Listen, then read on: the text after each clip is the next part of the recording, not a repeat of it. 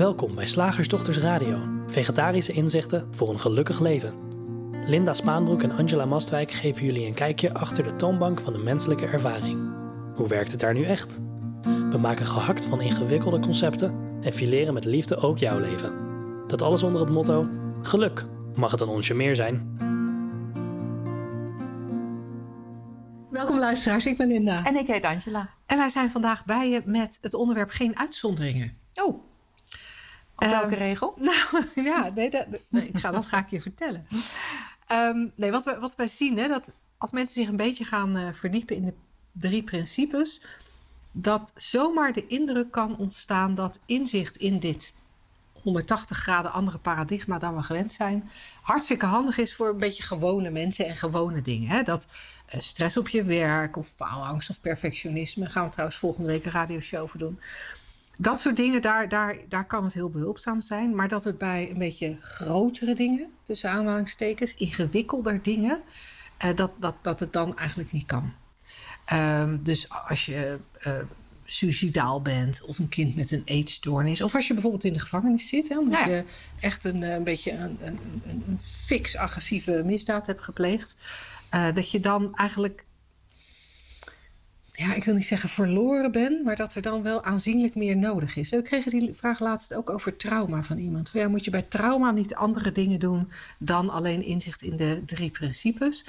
En, en we hebben ook leuke voorbeelden over mensen in de gevangenis. Dat het dan lijkt alsof daar iets anders nodig is om tot, nou laten we het even noemen, fijner gedrag te komen.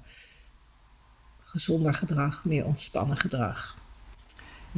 Hoe, hoe je het ook wil Ja. beschrijven. Meer liefdevoller gedrag misschien, meer vanuit het eh, idee van ehm, eenheid of gewoon of he- meer- meer vanuit helderheid leven. Ja. Dat. Want dat is eigenlijk natuurlijk wel een soort ja, richting waar we in wijzen. Eh, in dit paradigma van de drie principes is het middelpunt niet jij, maar het middelpunt is mind. Eh, en dat kan je op heel veel. Mind is een beetje een vage term. Dat kan je natuurlijk op heel veel manieren uitleggen. Ehm, je, je hoort het welzijn genoemd worden. Je hoort het eh, je ware natuur genoemd worden. Je hoort het stilte genoemd worden. Je hoort het ruimte genoemd worden. Je hoort het. ehm, wat nog meer? Eenheid. Het, het niet eenheid, maar ook helderheid, wijsheid. Als ik die nog niet genoemd had. Ehm, en het lijkt alsof voor sommige mensen het eruit ziet alsof dat hè, het, het middelpunt van je bestaan eigenlijk, hè, volgens het paradigma van de drie principes, ehm, dat dat niet bereikbaar is of niet nuttig is laten we even zeggen, als de shit hits de fan. Hè, want daar hebben we het Ja. natuurlijk over. Als de shit hits de fan. Zo zou deze radioshow ook nog kunnen heten. Ja. If the shit, shit hits the fan, wat heb je dan aan die drie principes, Den? of zo. En ehm, ik vond het eh, leuk om dat even helder te krijgen. Van, voor mij ziet het eruit, ik vind dat grappig. Nee, maar juist dan. Juist dan. En, maar dat is misschien ook geïnspireerd door het feit dat ik gisteren met een gezellig clubje eh, de eerste dag van een eh, congres heb gekeken. Het eh 3P UK, eh, UK congres. Waarin toevalligerwijs twee ehm, ex-gedetineerden ehm, een, een, een lezing gaven. En vertelden over dat, hoe zij ontdekt hadden, omdat er in de gevangenissen waar zij zaten eh 3P-programma's werden gegeven door eh, facilitators. Eh, dat zij ontdekt hadden: wow, ik hoef geen crimineel te blijven. Mijn potentieel is net als dat van andere mensen eh, eh, eindeloos. Of eigenlijk de, hè, een van de drie principes, het denken, is een oneindige potentie tot creatie. Ik hoef niet terug naar mijn oude patronen, terug naar mijn oude ideeën, terug naar mijn oude leven, wat ja, toch eigenlijk niet zo fijn was voor de mensen tegen wie ik misdaden pleegde, maar ook niet voor mij, omdat ik dat deed vanuit een idee van, ja, tekort of trauma of welk idee er dan ook uh, leeft. Dus uh, dat inspireerde mij uh, enorm door um, om het er vandaag over te hebben. Dat, het echt, dat er echt geen uitzonderingen zijn. En nogmaals, ik herhaal mezelf voor mij. Dus juist when the shit hits the fan, um, is het zaak dat je kijkt, dat je eigenlijk weet, weet, weet, weet, weet, dat elk moment nieuw is. Dat elk moment dus een oneindige potentie heeft. Dat het denken elk moment met een, een, een volkomen fris idee kan komen. Dat jij onder alle shit die eventueel de fan hit, oké bent. En dat je dat dat dichterbij is. Hè. In de drie principes zeggen we ook altijd van... It's, hey, one thought away of an entirely different experience. Je bent maar één gedachte bij een compleet andere ervaring vandaan. Waarom? Omdat je ervaring uit gedachten bestaat. En niet uit de shit die je waarneemt. Dat is echt gedachte. Nou, het duurt meestal een tijdje voordat je dat echt doorhebt. Het kan ook zijn dat je het echt doorhebt gehad en het even kwijtraakt op het moment dat er iets voordoet waarvan je denkt: ja, maar dit, uh, dit is dus de uitzondering. Ja, maar hier werkt het niet. Maar de drie principes zijn altijd aan het werk. Ze beschrijven hoe de ervaring tot stand komt. En tegelijkertijd verwijzen ze ook, want daar stopt het niet bij, hè? Daar stopt het niet bij. Ze verwijzen ook dat er in elke ervaring, of achter elke ervaring, of hoe je het ook wil noemen, voor elke ervaring, ik weet niet wat het juiste woord is, juiste, omdat het geen, geen tijd en ruimte heeft, kan je bijna niet uh, bespreken, dat er een oneindige ruimte in zit. Ja, dat vind ik best belangrijk. Ja, ja. En, en toch snap ik wel waarom mensen denken dat er uitzonderingen zijn. En waarom mensen bijvoorbeeld denken dat bij trauma of bij suïcide uh, of, of, of, bij misdadigers dat er iets anders nodig is. Omdat vanuit het oude paradigma gezien gaan we ervan uit dat elke uiting, elke ja, gedragsprobleem of gevoelsprobleem, dat dat gebaseerd is op iets buiten die persoon. Er is iets gebeurd in het verleden, er is iemand iets aangedaan. Uh, en, en, en daardoor gedraagt hij of zij zich zoals hij zich gedraagt. Of er is een steekje los kunnen we soms oh ook denken. En dan moet dat steekje moet gehecht worden. En dan uh, kan iemand zich anders gaan gedragen. Of er moet, is medicatie nodig. Mm uh, wat, wat op basis van het oude paradigma heel logisch is. Want in het oude paradigma gaan we ervan uit... er is een persoon en er zijn, zijn dingen buiten die persoon. En die hebben invloed op de persoon. Ja. En en omdat die drie principes verwijzen naar een 180 graden ander paradigma, gelden de regels uit het oude paradigma gelden ook niet. En wat, wat in de psychologie heel logisch is. Ja. Heel logisch lijkt althans. Hè. Het werkt niet altijd, maar het lijkt wel heel logisch om met mensen bijvoorbeeld terug te gaan naar hun verleden. Om dan met het idee daar iets op te lossen, zodat iemand zich nu in het heden beter voelt. Vanuit dat oude paradigma kan dat heel logisch lijken. Maar als we 100, op een 180 graden andere manier kijken, dan gelden die regels niet meer. En dat zien we volgens mij vaak over het hoofd als je geïnteresseerd raakt in de drie principes. Dat je dan misschien eigenlijk zonder dat je dat merkt, met één been in het ene paradigma staat en met het andere been in het andere paradigma. Je hebt ergens gehoord, ja, nee, die eenheid, ja, nee, dat snap ik wel. Ja, ja nee, dat klopt. Wat mij betreft dat ene been in, in, in het nieuwe paradigma. Maar dat andere been geloof nog in de regels die gelden in het oude paradigma. En, en zodra je gaat zien dat elke ervaring, want dat is natuurlijk het nieuwe paradigma, of dat is het paradigma van de drie principes, elke ervaring komt op exact dezelfde manier tot stand. Of het nou is um, de, de, de, de, de behoefte om een moord te plegen, ja. of het is de behoefte om een einde aan je leven te maken of het is uh, de behoefte om niet meer te eten. Of, of wat, wat het dan ook is. Ja. Het komt allemaal op dezelfde manier tot stand. Ja. Er is iemand met extreem ongemakkelijke gevoelens. En die doet wat nodig lijkt om van de ongemakkelijke gevoelens af te komen. Ja. In alle gevallen. Ook bij de lichtere dingen. Als we het hebben over stress of Ja. eh, je zorgen maken over je Ja. kinderen. Je, kunt, je, je zou kunnen herkennen dat er altijd ongemakkelijke gevoelens zijn. Daar willen we van af. En dan kiest ieder zo zijn manieren. Waarvan er Ja. sommige geaccepteerd zijn. Hè? Sigaretje nemen is redelijk geaccepteerd. Ja. Nou ja, ik denk ook, hè, toen je zei van elke eh, ervaring komt op dezelfde manier tot stand, dacht ik, ja, dat is eventjes weer de uitleg van de drie principes. Eh, het feit dat je leeft, mind, dat is, dat- dat is een spirituele intelligentie, eh, vormloos. Het feit dat je bewust bent, hè? Nou, dat weten we wel. Ben je, ben je bij bewustzijn? Ja, dan zou je dit niet luisteren. En het derde principe, denken. Dat is dus, dus, dus wat, er, wat er vorm aangenomen heeft. En dat kan een gedachte zijn, het kan een gevoel zijn, het kan een, eh, een waargenomen situatie zijn. Het is vorm. Dus elke ervaring bestaat uit die drie dingen.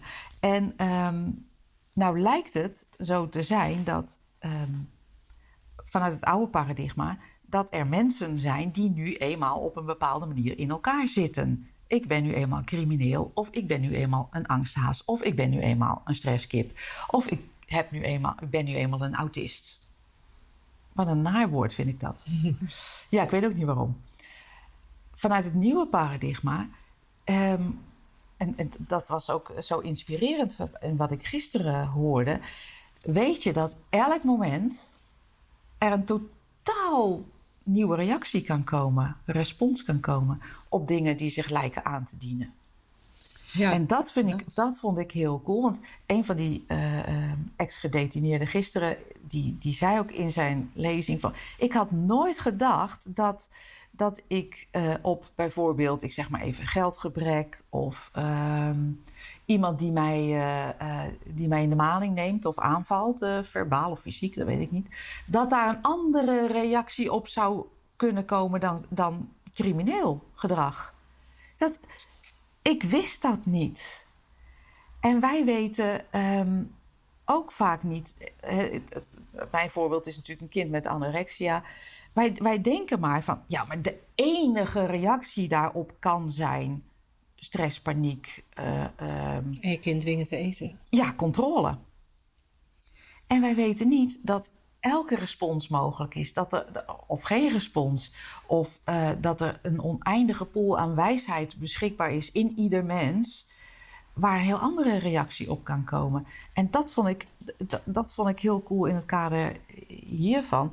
Er zijn geen uitzonderingen, om, omdat wat er zich ook voor lijkt te doen, A, uit hetzelfde spul bestaat. En eh, B, omdat die oneindige wijsheid er is, of die intelligentie, of hoe je het ook kunt noemen, oneindige mind, kan je daarmee an- heel anders zijn of bewegen vanuit dit nieuwe eh, paradigma. En, wat ik ook nog dacht. Kijk, voor mij is het, laten we even zeggen, het begin en het eind, is dat je snapt hoe het werkt en wie je bent. Die twee dingen, waar de drie principes zijn. En als je vervolgens zegt, ja, maar kijk, hierbij, hè, als ik bijvoorbeeld eh, bedreigd word met een mes, ja, daar geldt het niet, of daar weet ik het niet, of daar kan ik het niet, of daar. dan, dan denk ik, ja, maar dat is een verdediging van het oude paradigma. Want dan ga je van, je gaat uit, ja, maar dat is outside in. En het is echt inside out, het nieuwe paradigma. Ja. En, en als je dat echt op een diep niveau gaat zien, weet je eigenlijk nooit wat er verandert. Nee, De- en dan weet je ook niet hoe je gaat reageren op situaties. Nee. Nee, en ik vind het echt, echt fascinerend. Eh, eh, Vandaar dat wij ook steeds maar weer onszelf herhalen en terugkomen bij dat begrip van die drie principes. Want het is natuurlijk heel fascinerend dat mensen eh, ook zelfs geneigd zijn om hun beperkingen te verdedigen. Daar hebben we al eerder volgens mij een hele radioshow over gemaakt. Hè? Argue for your limitations. Eh, van ja, maar met een kind met anorexia, dan kan je niet. Dan kan je niet rustig blijven. Dat weet je helemaal niet. Nee, nee en zo, en zo, en wordt er ook gezegd van ja, maar als je een trauma hebt, Ja. dan moet je terug naar die pijn, want Ja. anders kun je het niet oplossen. Dan kun je niet anders dan zo reageren. Of dan kun je niet anders dan eh, bang worden van, ik zeg maar even wat, hè, van, van een, eh, iemand die zich eh, dominant voordoet. Of, maar dat weet je helemaal niet. Want er is een oneindige potentie en dat is wat je in wezen bent. Ja, en, ja, en ik... ik zit te denken, zal ik, zal ik dit nou zeggen of niet? Ik, ik ben natuurlijk ook ooit gediagnosticeerd met een trauma. Ja. En, en, bij mij was het dan een trauma in het kader van, uh, van verkeersongevallen. En uh, iets te veel vrachtwagens van dichtbij gezien, zullen we maar zeggen. En, en uh, ik, ben daar toen, ik ben daar toen voor behandeld en dat heeft matig geholpen. Mm -hmm. Maar nu, jaren nadat ik de drie principes heb ontdekt, het trauma bestaat gewoon helemaal niet meer. Wat ik wel heel erg herken, is dat er soms ongemakkelijke gevoelens zijn. Mm -hmm. Als ik langs een vrachtauto rijd. Ja. uh, met name als de weg een beetje smal is. Of als er een Ja. vrachtwagen op me afkomt op een smalle weg. Dan is er ongemak. Mhm. Maar daar blijft het bij. Ja. In het verleden schrok ik van het ongemak. En, en, en dat heb ik wel eens het, op, op een moment. Vandaag is het een beetje mijn, eh, mijn dingetje. Daar straks in de, in de mastermind met de mensen van de opleiding eh, noemde ik dat ook al. Voor mij ziet het op het moment heel erg uit alsof het, het schrikken van ongemak dat ervaren wordt. Ongemakkelijke gevoelens, ongemakkelijke Ja. sensaties in het lijf. Alsof dat de, ja, de motor is achter alle onhandige gedrag. Ja. Omdat we willen dat ongemak niet voelen.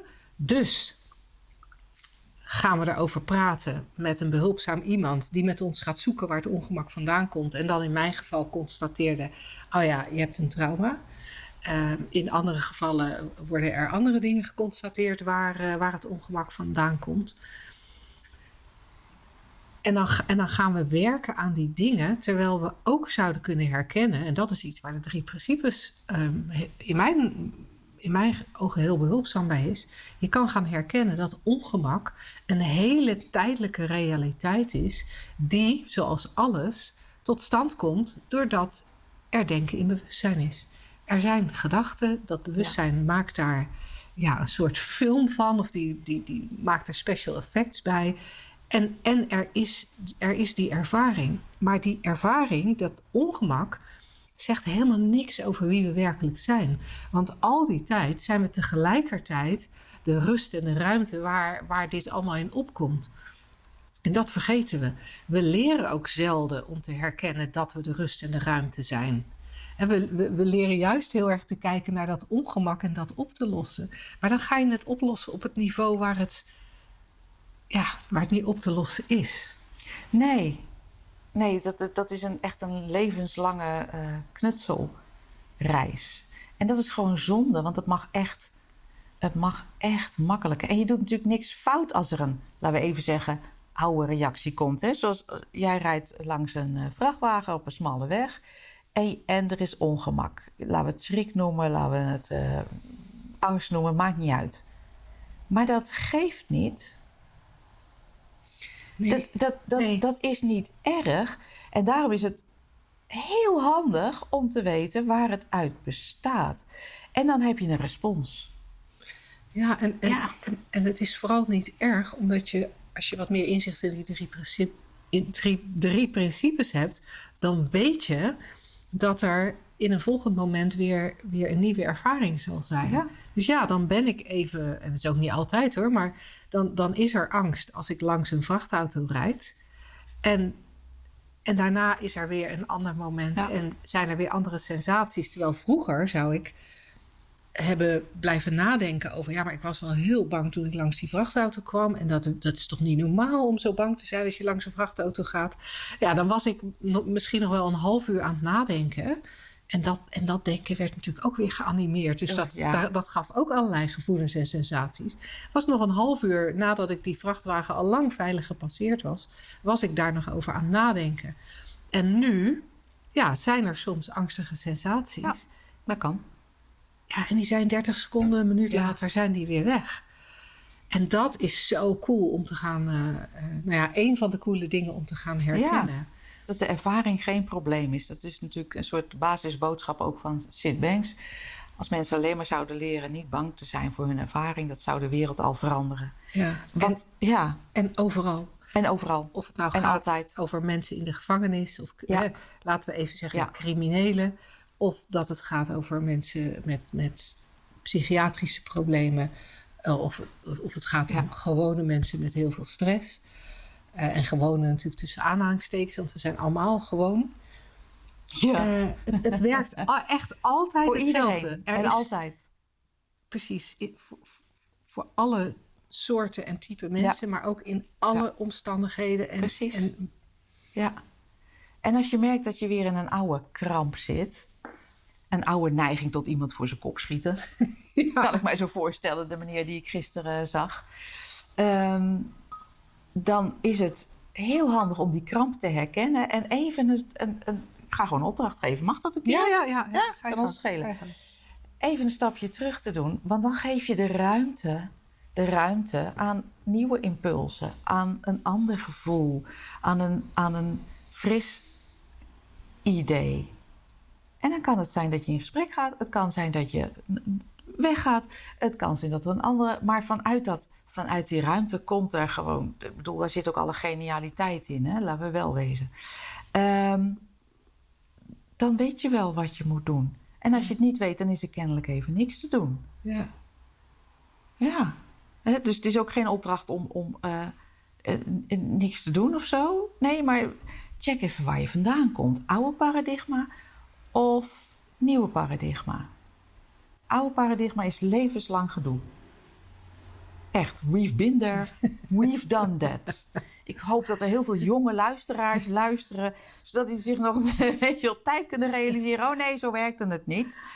Ja. Ik ben, ik ben oké en het voelt soms anders. eh, eh, maar dat, is, eh, nou ja, dat bestaat dus uit die drie principes. En wat ik in wezen ben, is die ultieme okéheid. Oh, nou dan is er weer een nieuw moment. Een nieuwe gelegenheid. Een, een nieuwe... Iets Ja. nieuws. Ja. Iets nieuws. Niet die elke keer die oude shit herhalen. Nou, en als je zin hebt om daar echt dieper in te, in te duiken, zodat je ook inderdaad gaat herkennen dat er geen uitzonderingen zijn, dat jij ook echt geen uitzondering bent. Vind ik ook dat zo grappig. We denken allemaal dat, Ja. dat wij net een beetje anders zijn dan anderen. En Nee, soms joh. schamen we ons daar een beetje voor, maar het We werkt zijn allemaal knettergek in ons hoofd. echt bij iedereen hetzelfde. We hebben eh, dit weekend, eh, zondag, maandag, dinsdag, nou het is eigenlijk niet het weekend, zondag, maandag en dinsdag, een eh, driedaagse dieper inzicht. En ehm, we nemen dit een beetje van tevoren op, dus ik weet het niet helemaal zeker, maar ik vermoed dat er nog wel een plekje voor je is als je zin hebt om mee te doen eh, op onze eh, website eh www.shiftacademy.nl. En anders maken we plek. Anders maken we plek, dat is ook weer lief voor jou. Zeg, slagersdochters, hoe bak ik die vega-burger? Over naar de luisteraarsvraag. De vraag van vandaag is van René. Eh, en zij schrijft: Dag slagersdochters. Graag wil ik jullie bedanken voor de luchtige, maar ontzettend inspirerende podcasts. Ik heb er nu vier geluisterd, maar echt, het heeft mijn leven nu al zoveel lichter gemaakt. En ik heb weer hoop op een spoedig herstel. Ik zit, misschien wel zat, in een heftige burn-out. Maar door vanuit de principes te kijken, herken ik dat alles met mijn denken te maken heeft. Al mijn klachten, die eerst zo heftig leken, ook fysiek. Maar hoe gaaf. Wauw, Heel gaaf om te horen. vier podcasts. Ja. Wow, mogen we dit op de website zetten? Dus misschien een heel jong eh, iemand die, eh, die nog niet zoveel eh, geloofd heeft. Dat zou kunnen, ja. Goed, dan nu de vraag. Schrijft ze ook, hè? Mijn moeder is relatief jong, 60, en is ernstig ziek. En mijn vader is drie jaar geleden overleden. Ik kon het niet meer aan haar überhaupt te zien, omdat ik, zo merkte ik nu, daar allemaal gedachten van pijn aan hing over hoe het anders had kunnen en moeten zijn, over hoe zielig ik het vind, et cetera. Het zoog me helemaal leeg. Nu, voor het eerst in maanden, kan ik het wel verdragen om haar te zien en helpen. Maar wel vroeg ik me af hoe jullie vanuit de drie principes aankijken tegen eventueel opgekropte emoties. Want ik voel, het doet mij pijn haar zo zwak en ziek te zien. Echter, omdat ik nu de gedachten erover heel snel los kan laten, komt er ook geen verdriet in de vorm van huilen. Is het soms goed om gedachten meer te laten gaan en meer verdriet toe te laten? Of denken jullie dat dit vanzelf zal gaan mocht dit nodig zijn? Denken jullie dat er überhaupt, überhaupt iets is als opgekropte emoties?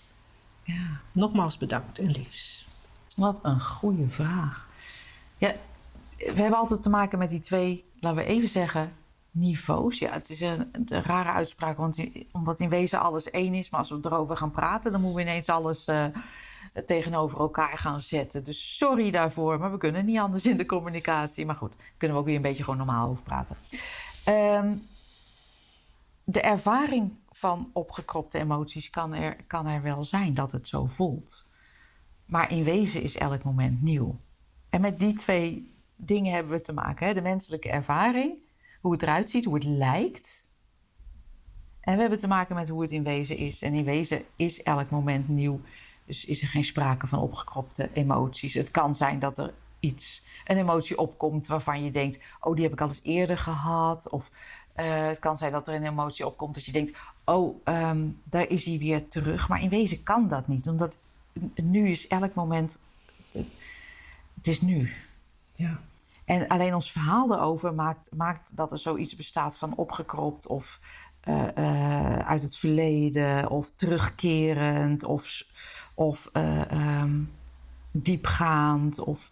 En wat ik heel cool vind, is dat eigenlijk René gedeeltelijk al haar eigen vraag beantwoordt, um, is het soms goed om gedachten meer te laten gaan en meer verdriet toe te laten. Ja, kijk, of denken jullie dat dit vanzelf zal gaan, mocht dit nodig zijn? Nou, dat laatste is natuurlijk geniaal. Uh, ja, er is gewoon, er komt op wat er opkomt. En zonder dat jij iets fout kan doen, hebben wij wel gemerkt maar dat is een bijverschijnsel. Dus niet iets, geen opdracht voor René. Geen opdracht ook voor de slagersdochters. Geen opdracht voor niemand. We melden hier alleen een bijwerking van inzicht. Het kan zijn dat er gewoon ja, verdriet is als er verdriet is. En uh, je merkt dat het ook eigenlijk. Zelfs de wetenschap zegt dat, maar of dat waar is, weten we ook niet. Uh, uh, puur, puur en emotie duurt maar 90 seconden. Als je langer duurt, is het verhaal. Niet erg, hè? Maar wel handig om te weten. Nee, het, het, het doet me denken aan uh, de maandaanbieding die wij gemaakt hebben voor de Makkelijk Leven Koffiecorner.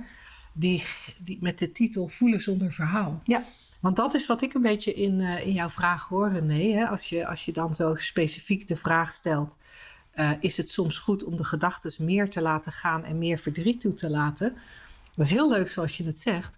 Want als, als we dat heel even opknippen, als we er heel letterlijk naar kijken, de gedachten meer laten gaan, dat betekent eigenlijk dat er in ons hoofd een groter verhaal ontstaat.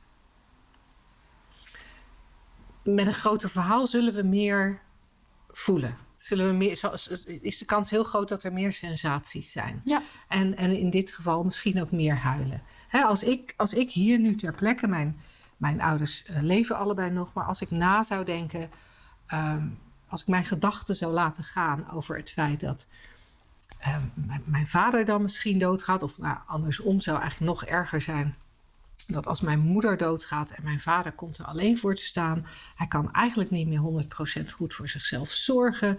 En als ik daar mijn, mijn gedachten daarover laat gaan, als ik mij daarin in ga leven, het verhaal uitgebreider maak, wat er niet is, hè? want mijn ouders leven allebei nog.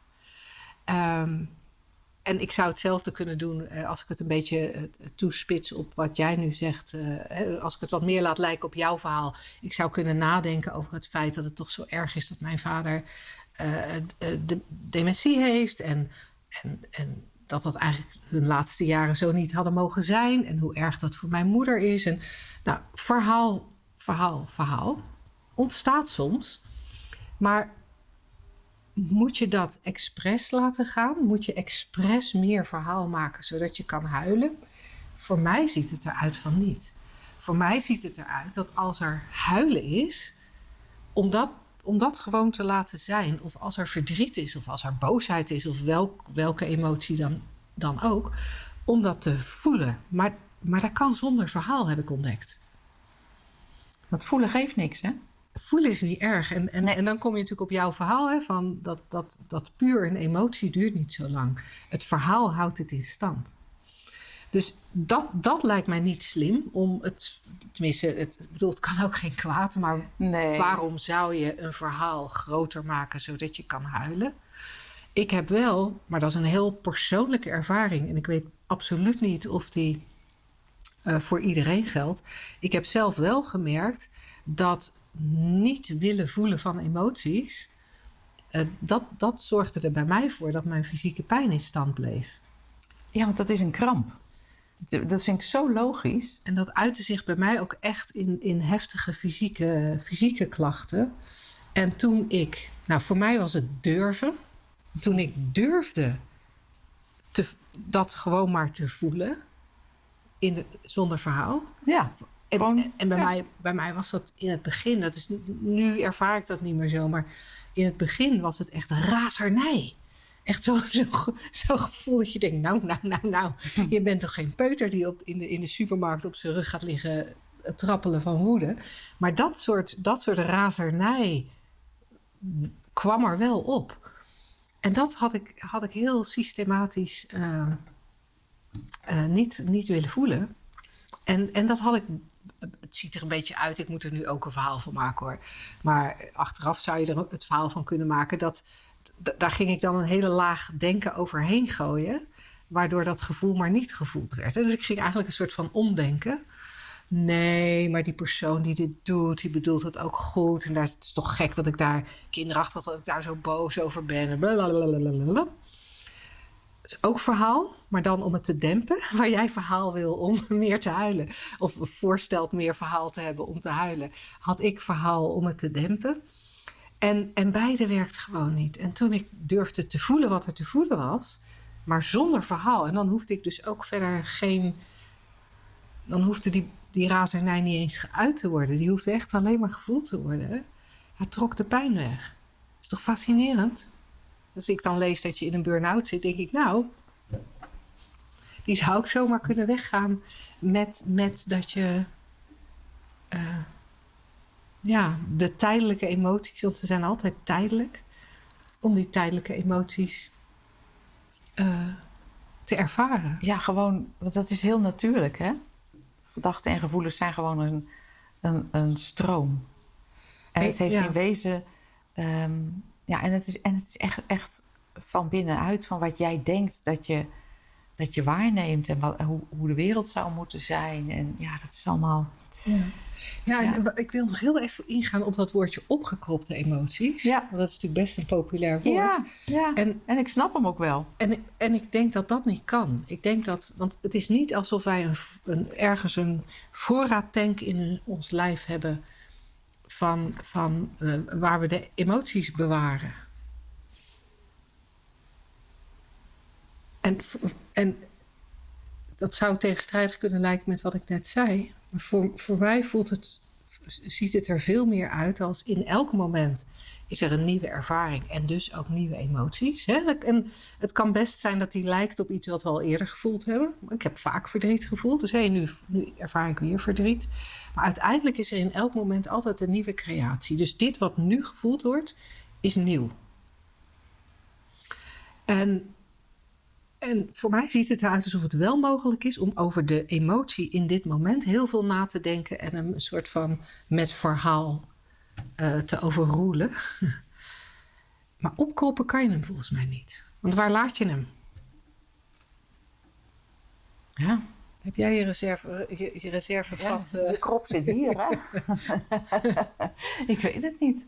Ja, voor, voor mij zijn, is, het allemaal, is het allemaal, het stroomt allemaal. En wij, ons, alleen onze hersenen knopen alles aan elkaar. Dus dan is er zeg maar verdriet. Dan is er verdriet niet willen. Dus dat is uh, ja, laten we dat even een uh, weerstand uh, noemen. En dan, dan, is de, dan voelen we die weerstand en dan denken we, oh, nou ja, wat we dan ook denken. Maar dit komt nooit meer goed, dit komt, ja, angst. Weet niet of van, oh, ik moet toch echt wel dit toelaten, want anders mijn lijf. Want ja, daar had Linda ook zo lang ja. pijn over. Voor mij ziet het eruit alsof eigenlijk van zichzelf is elk moment nieuw. En dat het niet zo beleefd wordt, ja, dat komt omdat dat om, om, dat we daar gedachten um, op, op loslaten of zo. Van, uh, en allerlei theorieën ook. Stel dat je nou geen theorie had. Vind ik zo'n cool idee. Stel dat je geen theorie had. Wat mij betreft zelfs niet eens van de drie principes. Je weet niet eens wat een gevoel is. Je weet niet of je hem wel of niet mag hebben. En er is, te, en er is, en er is voelen. ja, dat kan gewoon geen probleem zijn. Problemen maken wij door, door erover na te denken. Er, kunnen er kan een beweging nodig zijn. Ik bedoel, als er een trein aankomt stormen en jij staat op de rails, stapt jouw biologische systeem waarschijnlijk opzij. Hè? Dat bedoel ik met actie. Of uh, er wordt aangebeld. Ja, waarschijnlijk doe je open, hoeft niet natuurlijk. Maar, maar we maken maar overal verhalen van, of theorieën halen we erbij. En wat als het gewoon echt super simpel is leven. Echt super, super, super eenvoudig. Van zichzelf. En dat als het moeilijk lijkt dat we er iets van maken wat het niet is. Nou, klaar. Ja. Tot zover René. Mocht je nog een vervolgvraag hebben, dan uh, horen we die heel graag van je. En uh, jij, als jij niet René bent, dan krijgen we jouw vragen natuurlijk ook heel graag. Stuur ze aan vragen.slagersdochters.nl Woensdag, gehaktdag. Zeg slagersdochters, welk concept gaat er vandaag door de molen? Ik had gisteren een gesprek met iemand en die zei: Nou, ik vind het wel belangrijk, uh, of ik zou het eigenlijk heel fijn vinden. Ik, ik kan dat niet, maar ik zou het eigenlijk heel fijn vinden als ik zo'n geheugen had dat ik van alles een klein beetje zou weten. Ja. Want dan kan ik overal over meepraten. Ja. En dan, en dan, uh, nou ja, dan lijkt het alsof ik veel weet. En toen dacht oh. ik, oh, dat is een. Dat is, ik hoorde daar het concept in, je moet wel mee kunnen praten. Ja, of je moet wel veel weten. Of de indruk wekken dat je veel weet. Ja. Wauw. En ik dacht, oh, wat grappig. Ja. Ik heb er geen enkele moeite mee om te zeggen dat ik dingen niet weet. of om geen idee. vragen te stellen. Waar gaat dit over? Heeft u een mening? Nou, voor zover ik weet niet. Ik heb geen idee wat het over gaat. Maar je moet wel mee kunnen praten. Ja, mag ik misschien ook tegenpraten? Is dat... Ja, nou, en het, het interessante is natuurlijk ook van waar, waar eindigt de hoeveelheid kennis die je moet hebben om mee te praten. Dat vind ik dan een interessante, want er is zo oneindig veel kennis in deze wereld. Er zijn zo oneindig veel onderwerpen. Het is echt totaal onmogelijk om. Het is niet eens mogelijk om overal iets van te weten. Er is zoveel informatie. En ook, ook tegenstrijdige informatie. Die moet je dan waarschijnlijk moet je dan ook nog alle kanten weten. Het is niet te doen. En het is maar informatie. Het is maar informatie en, en je leeft al. Ja, dus dan wordt het voor mij heel, heel uh, interessant. ah, dat vind ik gewoon leuk. Dat vind ik dan leuk om even over te mijmeren. Van wat, wat is dan die behoefte om mee te kunnen praten? Wat is dat dan um, dat je het voelt dat je erbij hoort? Of is dat zodat mensen je niet dom vinden? Of is het zodat je interessant gevonden wordt? Of... Nou ja, door, door, door de aanvulling die jij gaf, het verhaaltje wat je erbij uh, vertelde, hè, van de reden uh, waarom gedacht werd dat je mee moet praten, of waarom die wens er was, denk ik, ja, ja, dat is puur het idee dat je een poppetje in de wereld bent. Dat is puur een ikje wat beschermd moet worden of op, een bepaalde manier uh, um, bezien wil worden, nou ga er maar aan staan. Beetje proberen te controleren of manipuleren hoe andere mensen je zien. Iedereen is knettergek in zijn hoofd, zeiden we net al. Ja. Wat, hoe... Ja. Gelukkig hebben we ook allemaal tegelijkertijd uh, die, die essentie in ons. Ik vind dat persoonlijk veel belangrijker dan wat er allemaal gedacht en, en, welke informatie er is en wat waar is en wat niet waar is en wat, wat je moet weten of wat je. Wat, of, ja, de vraag, ja. Ik, ik vind het veel belangrijker te weten.